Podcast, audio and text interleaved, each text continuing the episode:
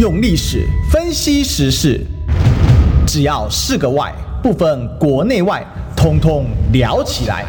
我是主持人李义修，历史哥。周一至周五早上十一点至十二点，请收听《历史易起秀》。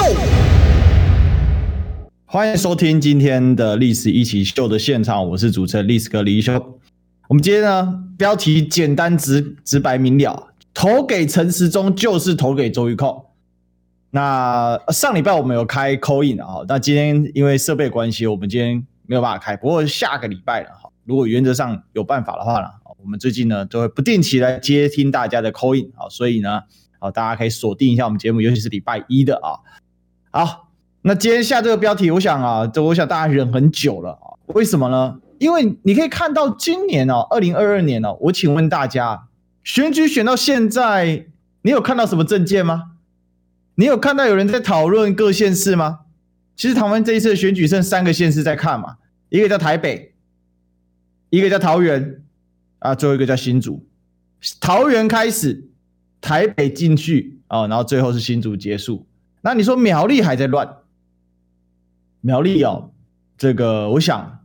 呃，苗栗虽然是蓝营铁板一块啊，但是搞不好有些苗栗人还觉得说，你这个蓝营继续铁板一块啊，你连这个团结做不到啊，你要继续腐败啊，你落选也刚好而已啊，有可能要换人做做看，就像我们当年高雄一样，虽然我们换了一下，就又换回去了。不过整体来讲呢，这次重点就这三个县市吧，台北、桃园啊跟新竹啊，现在已经变成了就全国聚焦的部分了。那我知道大家最近啊很厌烦呐，哦，但是呢。我跟大家说，很厌烦是很厌烦，但收视率就在那里啊，大家就喜欢看八卦，啊，这是真的啊，哦，这个，所以呢，我们今天好好解析一下，投给陈时中就投给周玉蔻吗？哦，周玉蔻自己讲的，喜欢周玉蔻就投给陈时中吧。我在我们的脸书啊，这个我们小编做了一张图，叫十指紧扣，周玉蔻几乎是以激进告白的方式呢，对陈时中来表白啊，很多人就看不懂啦。那陈时中现在就是怕周玉蔻怕的要死啊！哎，周玉蔻现在到底在玩哪一招呢？哎，真的人家还看你看不懂啊？那怎么说呢？哦，周玉蔻啊，他写到什么程度？这个文章已经是夸张到一个极致了。周玉蔻说：“阿中切割扣扣姐，一群笨蛋，不懂就别装傻了吧。”哦，这写在他脸书上啊，那叫放电开示啊，不要伤及无辜。阿中阿中说得好啊，我们讨论的是有辜啊啊。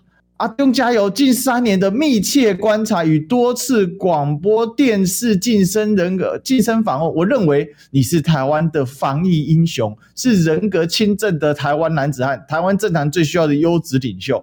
阿中，蔻蔻姐敬爱你，敬佩你，蔻姐不会被挑拨，蔻姐一票投给你，会替你拿一百票、一千票、万万票投给陈时中，当然不是投给周玉蔻而已。哦，投给陈时中就是台投给台北市未来发展的生命力，投给陈时中就是投给正直公益的领导力，投给陈时中就是投给沙皮狗啊，不对，投给陈时中就是投给保卫台湾安全繁荣、抵抗各种病毒免疫力，投给陈时中才是台湾首都奔向世界国际发光的契机跟起点。好，阿中冻蒜台湾加油！哇，真的是十指紧扣啊！哦。扣到不行了，那当然，我们今天呢、不是来看八卦的嘛？那听历史歌怎么是只是想听八卦了？很多人就问啊，那真的周玉蔻是真的玩真的吗？那下面有网友啊，叫做呢呃 Winner 哈，这 O N O Winner 好说两位果然是真爱啊，哦真爱我。周玉蔻说 Yes 好，你搞了今天阿丢都出来回答说，哎呀，他跟周玉蔻之间不是男女私情啊，他跟周玉蔻之间呢。哦，是这个，这个是大爱啊，是超越男女的爱。好，那今天蒋万安回复也蛮有趣的啊。蒋万安回复呢，直接啊就讲说，这个他要打倒邪恶啊。我想蒋万安这一次的发言呢是非常得分的啦。事实上，台北这场选举到现在呢，哈，各方算计啊，那使得这一局始终很很混乱的。我今天就帮大家给理一理啊，哦。让大家给理一理啊，你就会知道，刚才我都快念不下去了。我相信啊，很多人搞不好也听不下去了，就是这么浮夸哦，就是这么浮夸，所以叫十指紧扣嘛。诚实中的十啊，扣扣姐的扣啊，真的叫十指紧扣。但为什么周玉蔻变成这个样子？还是他本来就这个样子呢？其实他搞不好本来就这个样子，但是呢，他为什么现在坚持这个样子？周玉蔻是小女孩吗？哦，抱歉啊，她是资深媒体人呐，她都快七十了，对吧？七十岁的人搞不清楚状况吗？啊，除非真的老到呢，好开始头脑不清楚，那看起来也不是啊。啊，我要接下来跟大家解释一点真相吧。其实我们要先想一个问题啊，看起来陈时中想切割周玉蔻啊，但周玉蔻呢，诶，好像没有让陈时中切切想切割的意思啊，继续紧紧黏着陈时中啊。其实讲白了，很多人就讲，那周玉蔻到底为的是什么？刚好今天早上啊，我在电视台的朋友就传了这个收视表给我看了一下，哎，跟大家说，你对陈时中跟周玉蔻这一场烂戏，我知道大家很受不了。大家知道，其实在这个中天下去之后呢，T 台的收视一直是最好的。呃，那最好里面呢，包括什么呢？啊，包括啊，这个我们这个赵少康赵大哥的，对不对？的节目，哎，可是呢？周一、周二，周玉蔻当他全力进攻蒋万蒋万安的爸哦，抱歉，不是蒋万安哦，蒋万安的爸，好，对不对？他全力进攻蒋万安的爸叫谁呢？叫做蒋孝严啊，他们过去叫张孝严嘛啊的这个什么绯闻啊，虽然这些绯闻或者是各种流言蜚语啊，各种这种三色新新闻，虽然呢蒋万安的爸好大概八十上下，呃七十的讲八十的八卦。哦，这个七七八八，哦，就是结果收视率呢，竟然可以跟赵少康的节目啊匹敌呀！哎，我敢讲不不是乱说的。大家，如果你手边有周一、周二的收视率，你自己去对照周玉蔻的节目，在民视的节目，好，然后在 T 台的节目，赵少康的节目本来是最好。我跟大家讲，收视率好到什么程度？直接破一啊！收视表，如果你有看过的话，它是左边一块，右边一块，就是人家说跳到左边啊，就是指你到前半段啊，你在右边那就是后半段。抱歉，本来周一扣节目都在右边，结果自从开始呢打蒋万安的爸哦之后呢，收视率直接从右边就跳到左边，然后呢还一口气啊直追最顶的赵少康的节目，就是这个样子。你说我真的好讨厌这些八卦，报告各位，栗子哥更讨厌这些八卦。大家自己看，我们周一到周五历史一起秀节目，曾几何时在谈这一些阿萨布鲁的东西？曾几何时在谈这些？我这样用四个字形容啊，伤风败俗的东西啊。曾几何时啊？我有一次遇到一个司机大哥，他说：“哎，你们中广，我是忠实听众，他从早上听到这个晚上。”他说：“哦，我知道你。”你是那个历史哥哦，你这个在评论哦，蛮激动的。你看哦，我激动是什么？义愤而激动。但是我从来很少这样谈八卦和兴奋，不是吗？可是现实世界社会就是长这个样子啊，大家就爱听这八卦，大家就爱看这些啊。但这背后有一些层层的原原因跟层次，我们一个一个一个好好捋哦。第一件事情是。为什么周玉蔻要死缠陈时中？最简单的方法啦，啊，你说死缠吗？也不是的，两个人啊，就是哥哥敌啊。因为陈时中曾经上过周玉蔻十二次的专访嘛，都有人整理出来了，每年上哦，年年上哦，每一年还上好几次，好，一直上，一直上，上个不停啊，对不对？十二次专访啊，那讲真的，这还真不容易啊，除非你是长期有相约的哦，比如说。我们周五固定约李桂明委员，我们周四隔周会约谢文吉大使，然后这个是我们固定约的。那如果你不是固定约，就专门约来专访政务官，不太可能固定来嘛。立委你说还可以，或专家，那你说你不熟，怎么可能不熟？哎，这是怎样？其实这里面有个原因，最简单的原因就是它的收视率直接从右边跳到左边，它的收视率直接从下面跳到上面，就这么简单。有收视率，我好早以前在这个各个节目跟大家分析过了。周玉蔻绝对有人说他疯了，是不是？他绝对不是疯了。如果你是绿营的朋友，我跟你说，周玉蔻没有疯，周玉蔻清醒的很。扣扣姐开玩笑，资深媒体人，我们对不对？多资深啊，开对不对？但我的岁数可 double，呃，刚好差不多他的吧，所以这够资深的吧？好，我们叫资浅媒体人，好，就是他是资深媒体人，为什么？这时候一定会被他呛，对，因为呢，连 陈凤馨、凤馨姐都被他呛。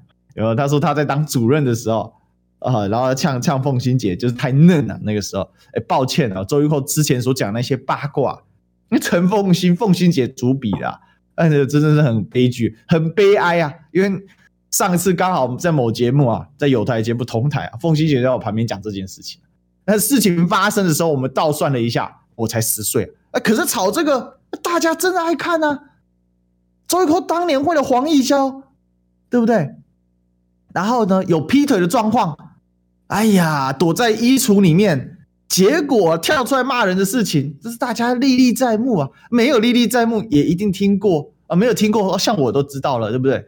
呃，所以今天我们在讨论这事情的时候，你要先了解他的动机是什么。一个人他就几个事情嘛，他的动机为为什么？他的目的是什么？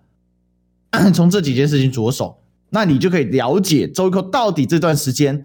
为什么可以占据新闻版面？最简单直白的讲，就是收视率啊！靠着这件事情，其他人收视率高不高？超级高啊，超级高啊！这次周玉蔻跑去咬郭正亮，说什么呢？啊，说郭正亮去深圳嫖妓，这件事情也可以讨论一大串呢、啊。那吴子嘉董事长不是也在他的节目上讨论了一大串，结果收视率超级好啊，对吧？一样啊。向来感觉是以这个温和分析著称的维汉哥，他也搭在一起在那边聊这个啊，所以现在是全台湾疯魔的状态啊！你不聊就像落伍了一样，谁不来个两三句呢？抱歉，这就是台湾的现状啊！抱歉，你不谈，人家就是谈啊，人家就有收视率，就有收听率啊，那谁可以抗拒？电视台总要活下去啊，主持人他也必须要怎样，要有绩效啊。这就是台湾现在的现实吧？可是这背后的逻辑是什么？所以，当里面有很多案外案啊，比如他跑去像郭正亮说：“你去深圳嫖妓的事情，哦，你的影片在中共手上，哇，你怎么知道？你中共同路人吗？寇姐是中共同路人吗？哎，搞不好是啊，他去北京大学读过 读过书嘛，对吧？光华学院嘛，大家都知道。好，所以呢，这是不是？”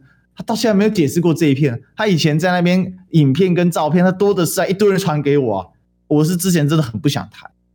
这台湾现在就是这么荒谬嘛！一个曹兴诚，当年最舔共就他，第一时间呐绕跑到中国大陆去啊。核建案不就他搞出来的吗？后来还是靠着马英九，因为两岸和解解套了嘛。就恨得要死，恨得牙痒痒，最后去当了十年新加坡人，现在一朝一夕跳回台湾。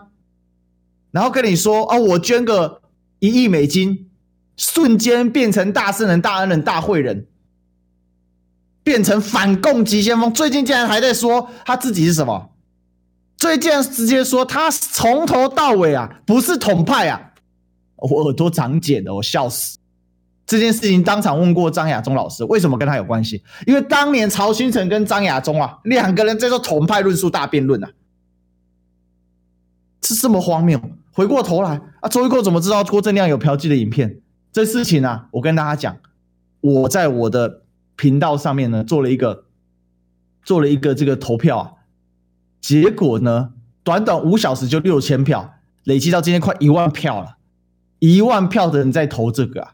我顺便把这个民调跟大家说，所以你看周玉蔻他也是了非常多的八卦，那大家就想听这个。我的问题是，台北市长选在卫护陈时中，资深媒体人周玉蔻呛前立委郭正亮，小心深圳嫖妓影片外露。你觉得像是？第一个，相信郭正亮人格不会干这种事，三十六趴；深圳妹子太香了，不能怪谁，二十九趴；周玉蔻敢爆料必有可信，四趴；一切都写阿哥跟习近平的阴谋，三十二趴。总共快一万票，九千五百多票。现在我相信稍晚一点就破万票。所以其实你就可以看到说，台湾人终究躲不过三色星的八卦的吸引力，大家就爱聊这个。啊，你说郭正亮到底有没有干？然后后来郭正亮在某一某台的直播节目里面也讲到嘛，他怎么说呢？他说他现在没有要选举，所以他不想鸟他，干嘛给他炒声量？然后有人就进一步问啊，他说这个以前啊，自由时报就问过他了，就说要报。他说你报啊，如果你有照片，我当场退出政坛啊，不然我就告你。你一报我就告你，这就结案的嘛。当然了啊，啊，到底他的真相是什么？他可以去自己自己去评判吧。哦，相信相信，不相信不相信。那周玉蔻报他干嘛？很简单的蹭声量嘛。现在就是有声量，就是有收视率，可是背后有一定有原因，我们要来讨论一下，一个人出于什么目的，出于什么原因，他达到什么目的？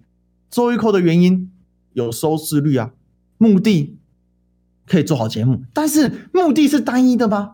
他紧贴的陈时中，他只是为了这个吗？票投周玉蔻就是票投陈时中，投给陈时中就是票投周玉蔻。哎呀，我告诉你，直接跟你姐讲个解答了哈。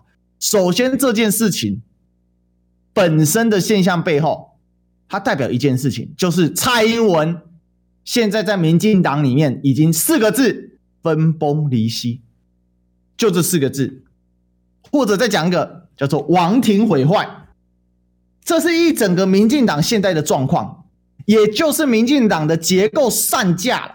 他现在散架不是说他真正组织瓦解了，而是他的权力结构散架了。权力结构散架的过程当中，这个时候最懂得写新闻的周玉蔻就出现了。寇姐就很懂啊，哪里有收视率，哪里杀哪里。啊，收视率冲得越高。他也很懂一件事情嘛，在媒体圈、新闻圈，谁有收视率，谁有光亮，谁有这个声量、关注量，他讲话就大声啊。请问现在周玉蔻要访谁，要叫谁上节目，有人敢拒绝吗？至少绿营的有人敢拒绝吗？对不对？所以这就是一个很现实的问题，在这个散架当中，他懂得他的位置啊。以前周玉蔻是马迷啊。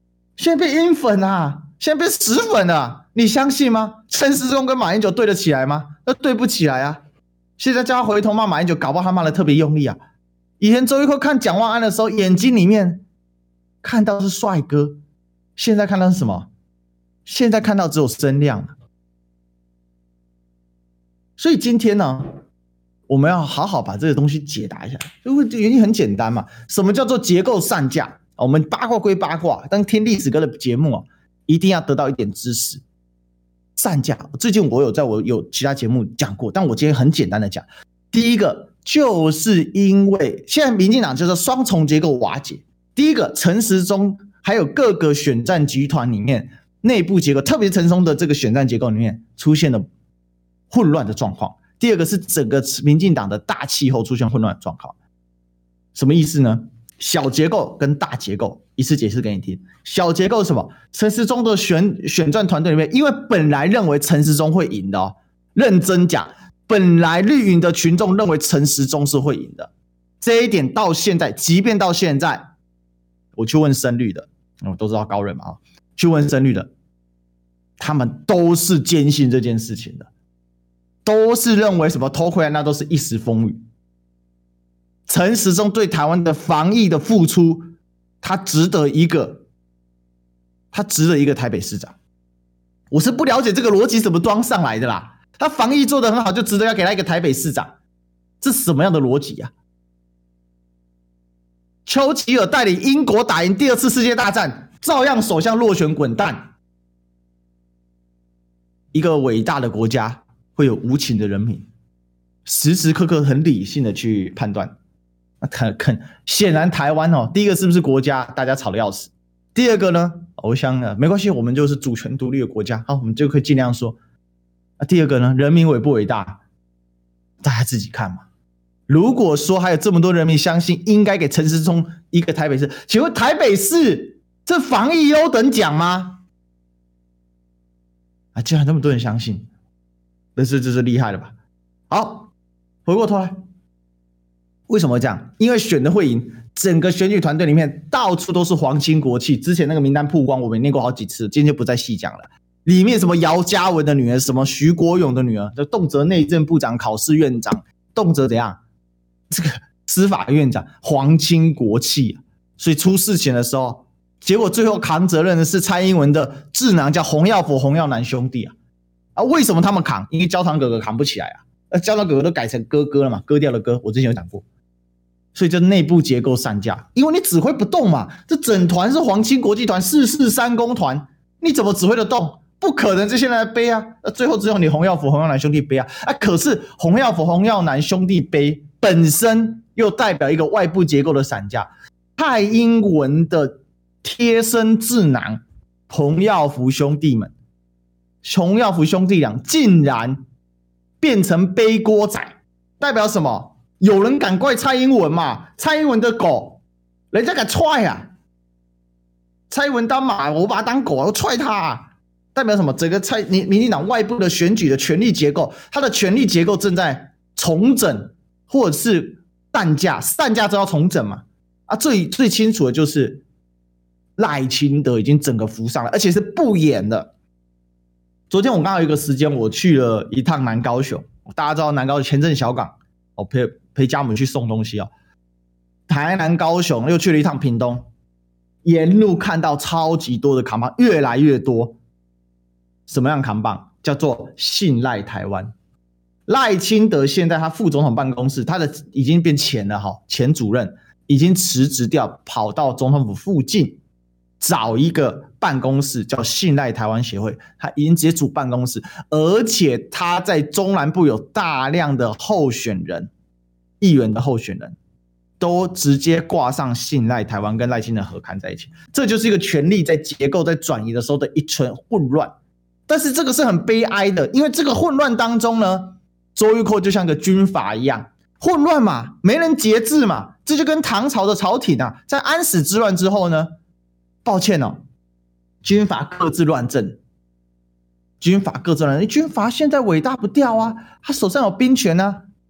唐朝是这样啊，除了最有名的叛阵啊，和硕三镇之外，他事实上不止和硕三镇啊，还有这个平卢镇在山东那边非常大，很多很多镇。就算是直接听命于朝廷的镇啊，有的时候朝廷比较弱势的时候，他们也是会各自主义的，甚至直接就变成割据的。在四川那边就发生过，哦，在四川那边就直接发生过，就就有这个节度使自立为王，所以周玉蔻本来就相对具有独立性，因为他不是民进党的，他他以前是台联党的，哈哈，也蛮好笑的。他不是民进党内的体系，他是党民进党外的体系，所以他自带什么？自带兵马粮草，他有自己的公司、自己的媒体、自己的什么网络操作，还有自己的节目。他自带网络操作，他本身就个军阀，在你党中央强势的时候，就像是安史之乱说之前，整个唐朝的党中央政府强而有力。当然，反正大家怎样没得割据嘛。那唐代到中后期的时候，几次啊，有时候唐党这个朝廷中央强盛的时候，哎，地方反正反正就这样安安稳。但是现在没有办法，现在为什么？现在太子们在争位了。本来蔡英文最想传位的太子，第一选择叫郑文灿，看起来扶不起的阿斗啊，被林志坚直接打垮了，对吧？赖清德趁机要上位，可是终究总统是蔡英文，所以这里面就形成千丝万缕的结构关系，所以里面就乱，一个乱，周玉蔻就浮上来了。周玉蔻浮上来的根本原因，就是直接反映了民进党现在党中央的混乱。周玉蔻敢这样每天找陈时中这样讲，陈时中却毫无反应能力的时候，周玉蔻也看清楚了。老实讲，他连凤馨姐都敢呛嫩，他根本看不起陈时中团队里面那些四世三公的小朋友啊！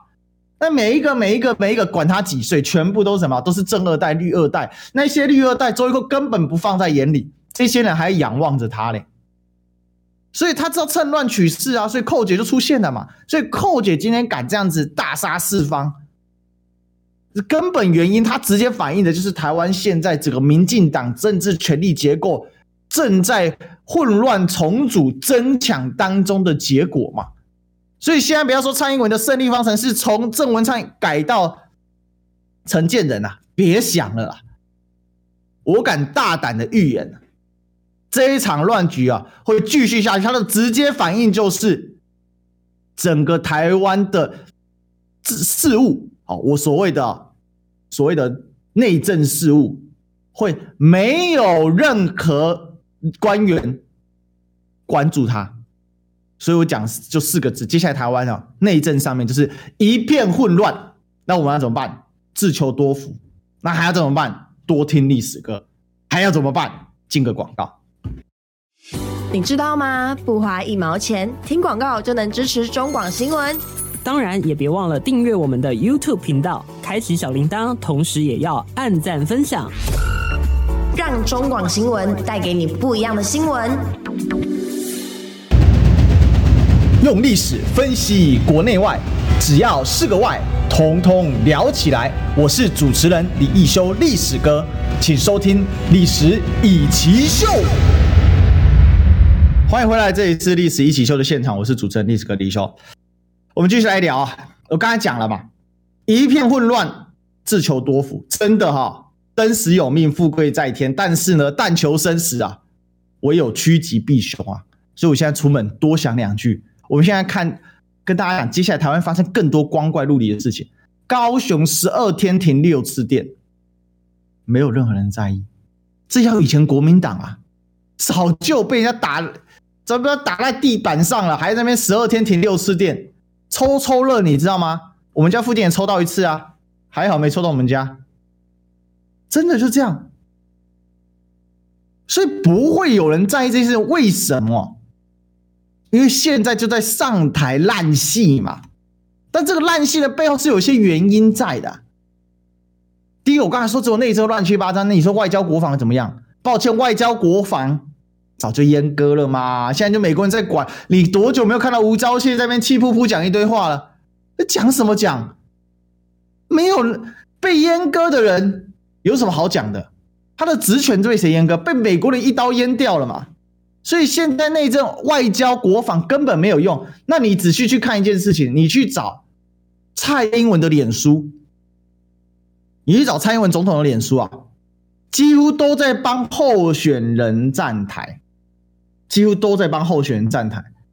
那讲什么？就地震讲一下，要么再来就怎样接见国外友好议员，很少。有什么时候提到以台湾人为主的吗？要不是地震啊。前面是基隆市长，后面呢云林啊什么的各个候选人全部塞满。请问有哪一个国家的总统啊？他的脸书从头到尾重点都在选举的，而不是他该负责的国事。为什么为什么这样？没有国事可以负责了吧？因为国事被美国的阉割了。你现在外交国防你有什么好负责的？你接见一下外国飞来怎样观光团、旅游团，而且我还有我们出钱的。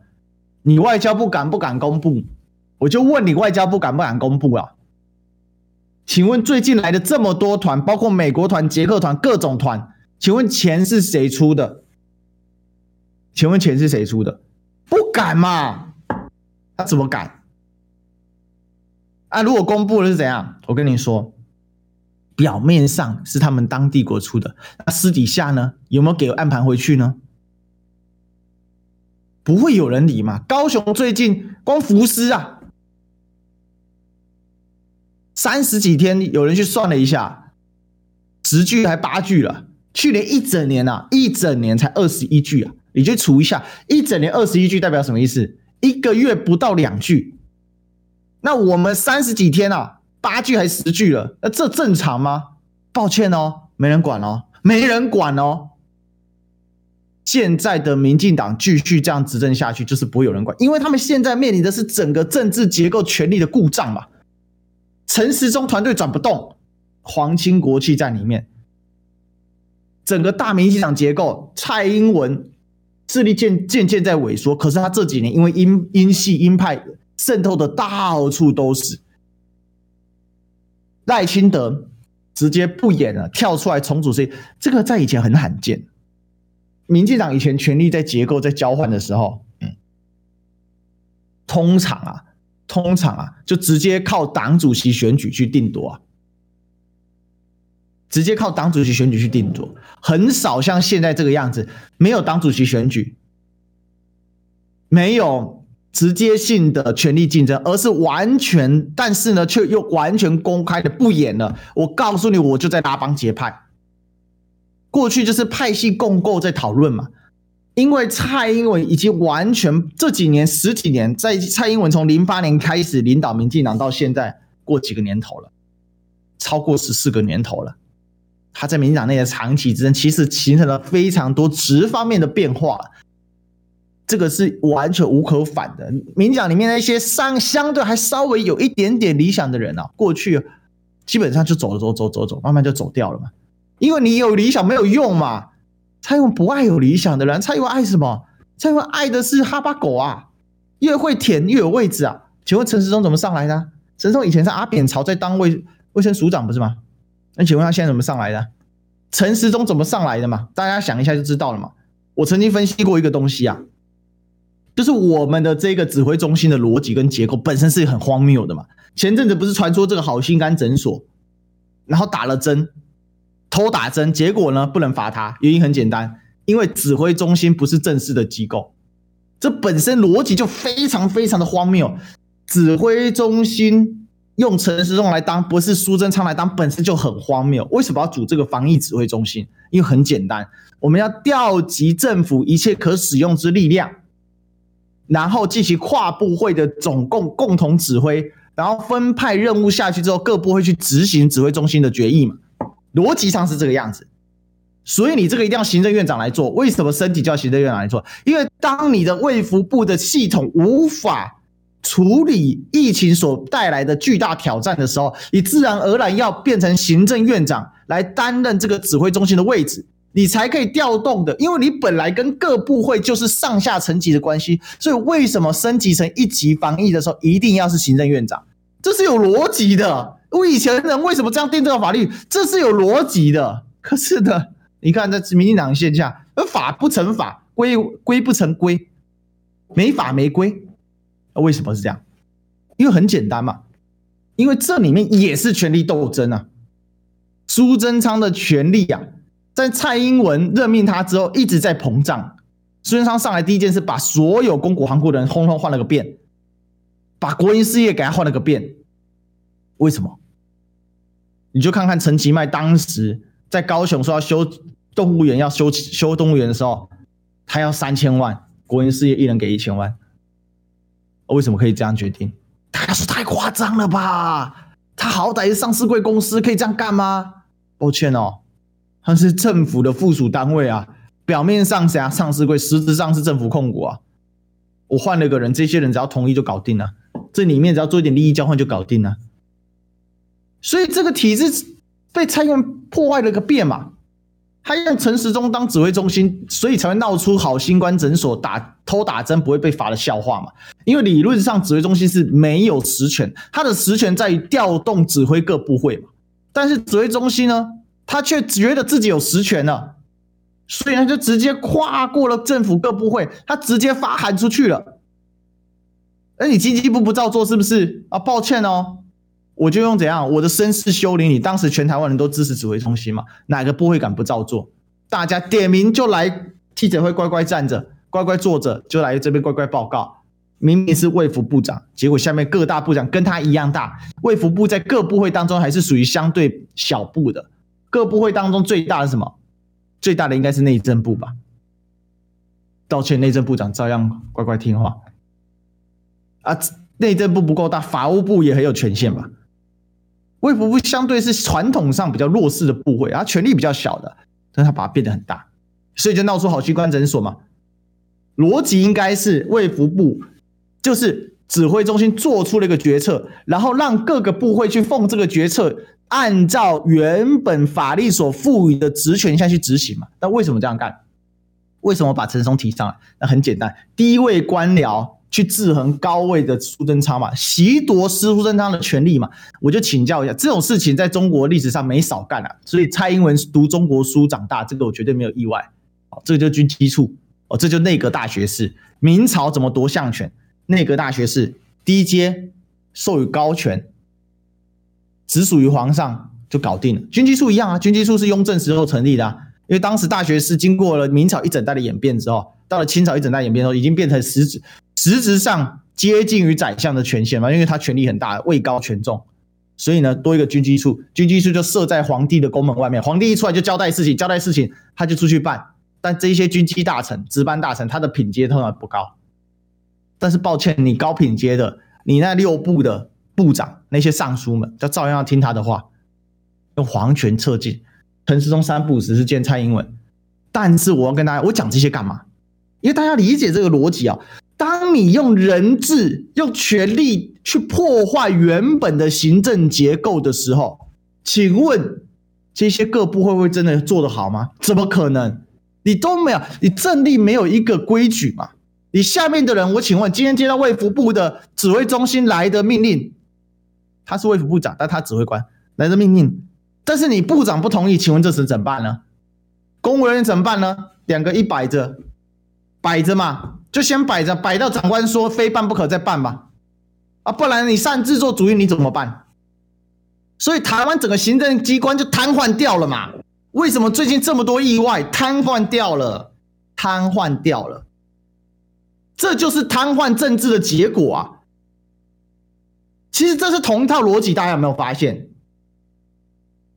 就是法无从法嘛，所有的牌都是你在玩的，你都没有按照原本的规范在走，没有任何规范的时候，那凡是讲求的就是什么？就是权力结构的斗争啊，就是斗争当中的斗争，所以什么都是斗争。为什么周玉蔻敢在这个时候玩这一招？敢玩？第一个收视率上来，第二个他看清楚了，你现在权力结构散成一团嘛，而这个权力结构会这么混乱，其实就蔡英文总统过去三年、啊，用指挥中心的权限去破坏了政府的正常运作的轮系嘛。你很讨厌苏贞昌，抱歉，他就是行政院长，他就该有这么大的权力，你用他的，你自己要负责啊。这个东西，如果你熟读历史，你才会看得出来，所以乱成这个样子啊，非常的乱。为什么我们在高雄之前查到什么东西？查到榴弹炮，大家知道吗？七把长短枪、榴弹炮，满桌子子弹啊！这种东西竟然没有上整个社会大头版诶！一个二十七岁的年轻人，他持有这么多的军火，请问他一个人持有这么多的军火，那如果是整群的黑道，那怎么办？台湾其实乱的不像话了，但是我们没有在讨论这事情。这背后还是有更多的原因的啦，什么原因呢？广告也是很有原因的。我们先进广告。听不够吗？快上各大 Podcast 平台搜寻中广新闻网，新闻还有精彩节目都准时推送给您，带您听不一样的新闻。中广新闻，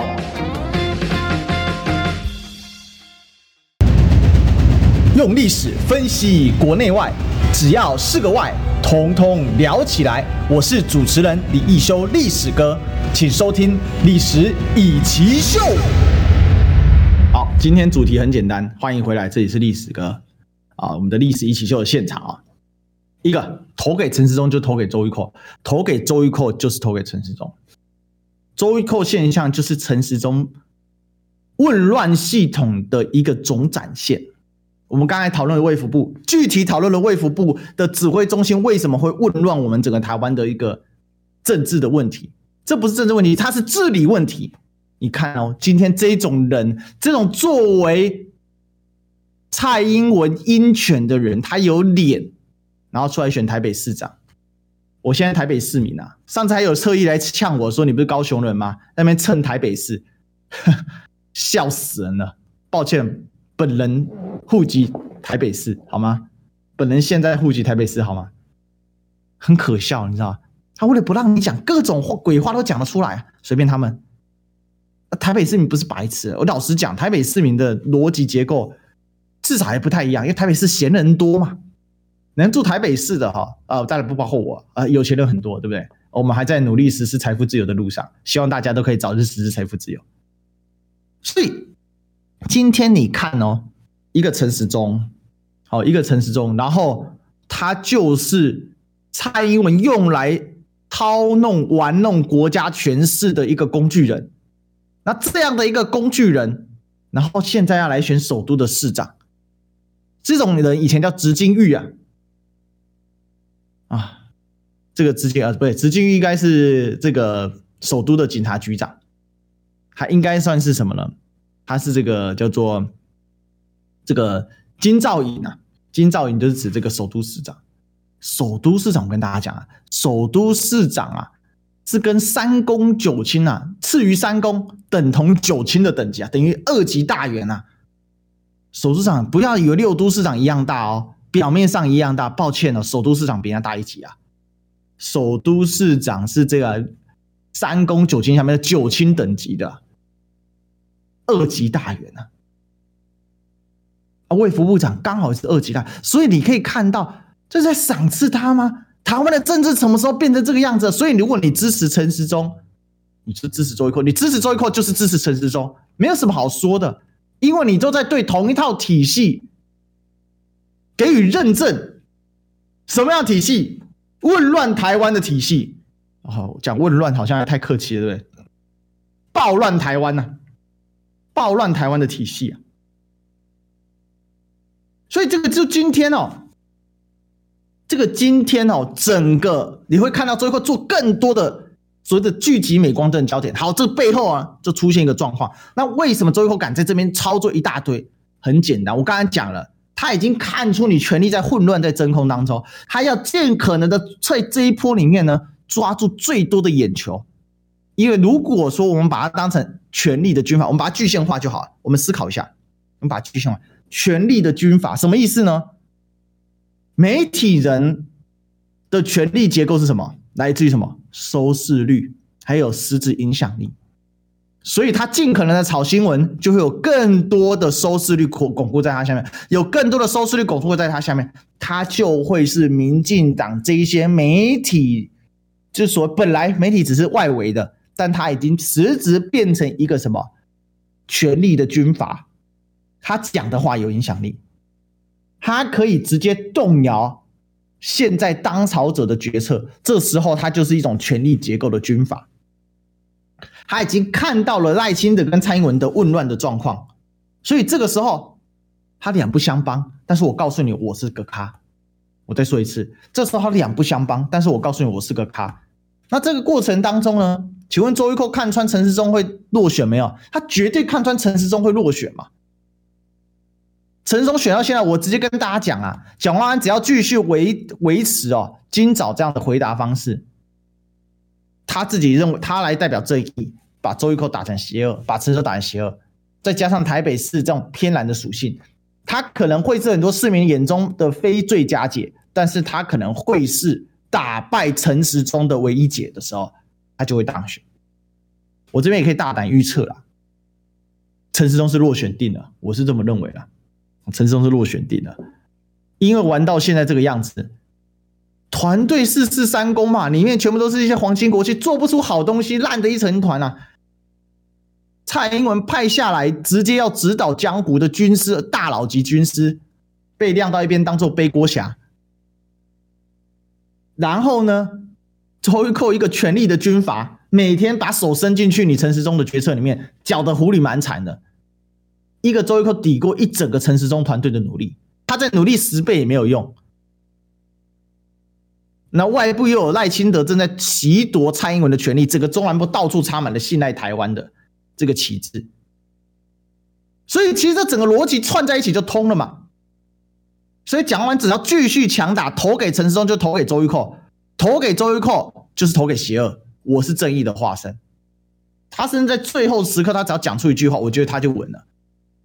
他可以直接跟所有台北市民说：“我虽然不是最优秀的，我我我可能不是每一个人眼中的最优秀姐，但是我一定是最佳姐。怎么最佳姐？让台北市获得正义曙光的最佳姐。这个时候，只要黄珊珊的民调没办法通过陈时中，那黄珊珊很多支持黄珊珊的人就会松动了嘛。”就是这个样子，台北市早就已经成为一个讨厌陈时中之战，这是大家都看到了。陈时中现在唯一要做的事情，就是死命的撑着他那三层。他现绿营在，我认为台陈时中再怎么烂，两层五是有的，但到三层，他只要能能够达到三层，他就能威胁蒋万安跟这个黄珊珊。如果不行，他就挂了。但是这一段看谁，两成五到三成，但是。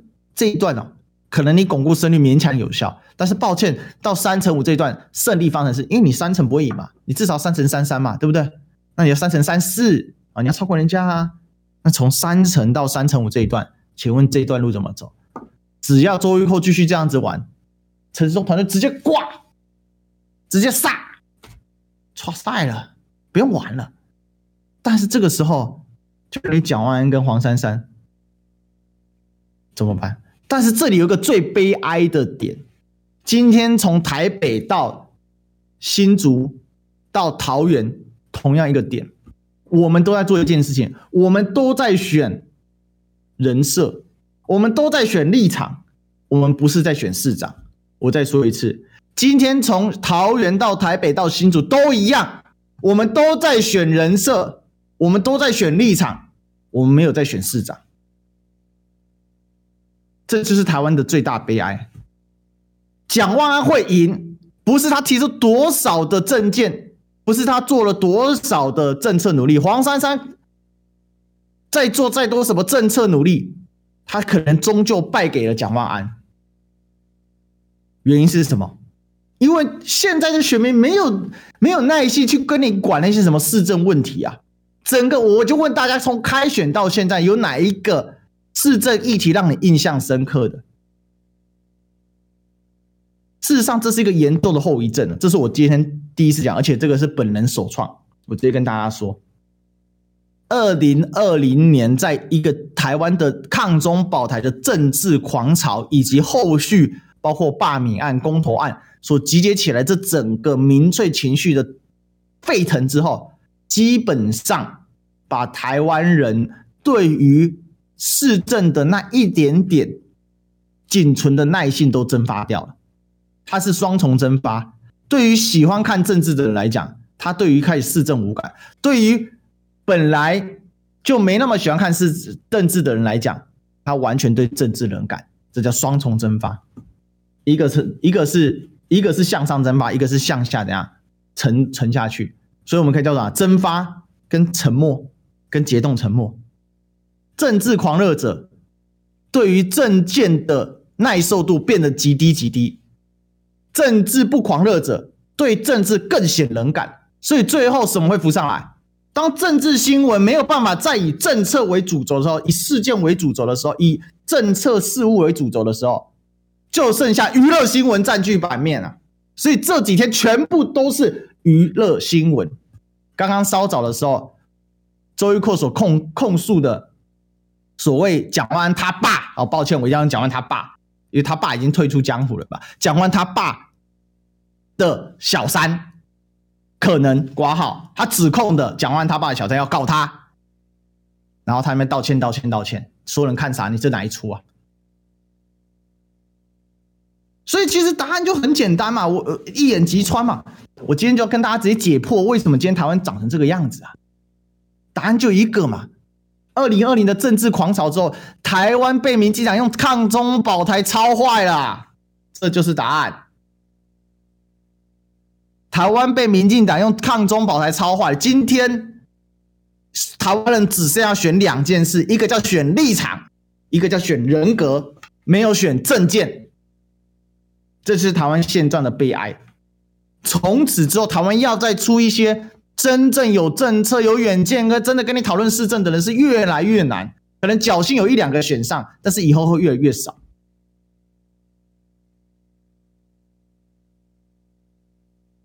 就是这个样子。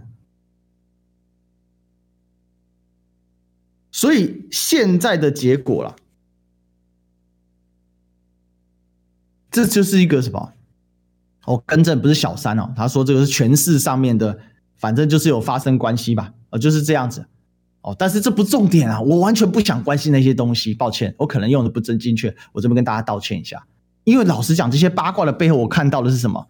我看到的是一场闹剧，但这个闹剧大家都爱看，大家啊都爱掐，大家都爱讨论，所以我今天也跟大家一起讨论，但是我讨论方式不一样，我希望大家去了解背后的结构，就是这个样子。所以二零二二年。也不要放弃希望，二零二二年可能是这一层闹剧，但是等这一场选举选完之后，希望大家沉淀下来，思考一下，我们是不是可以更多的改变自己的想法。今天到这里，明天见，拜。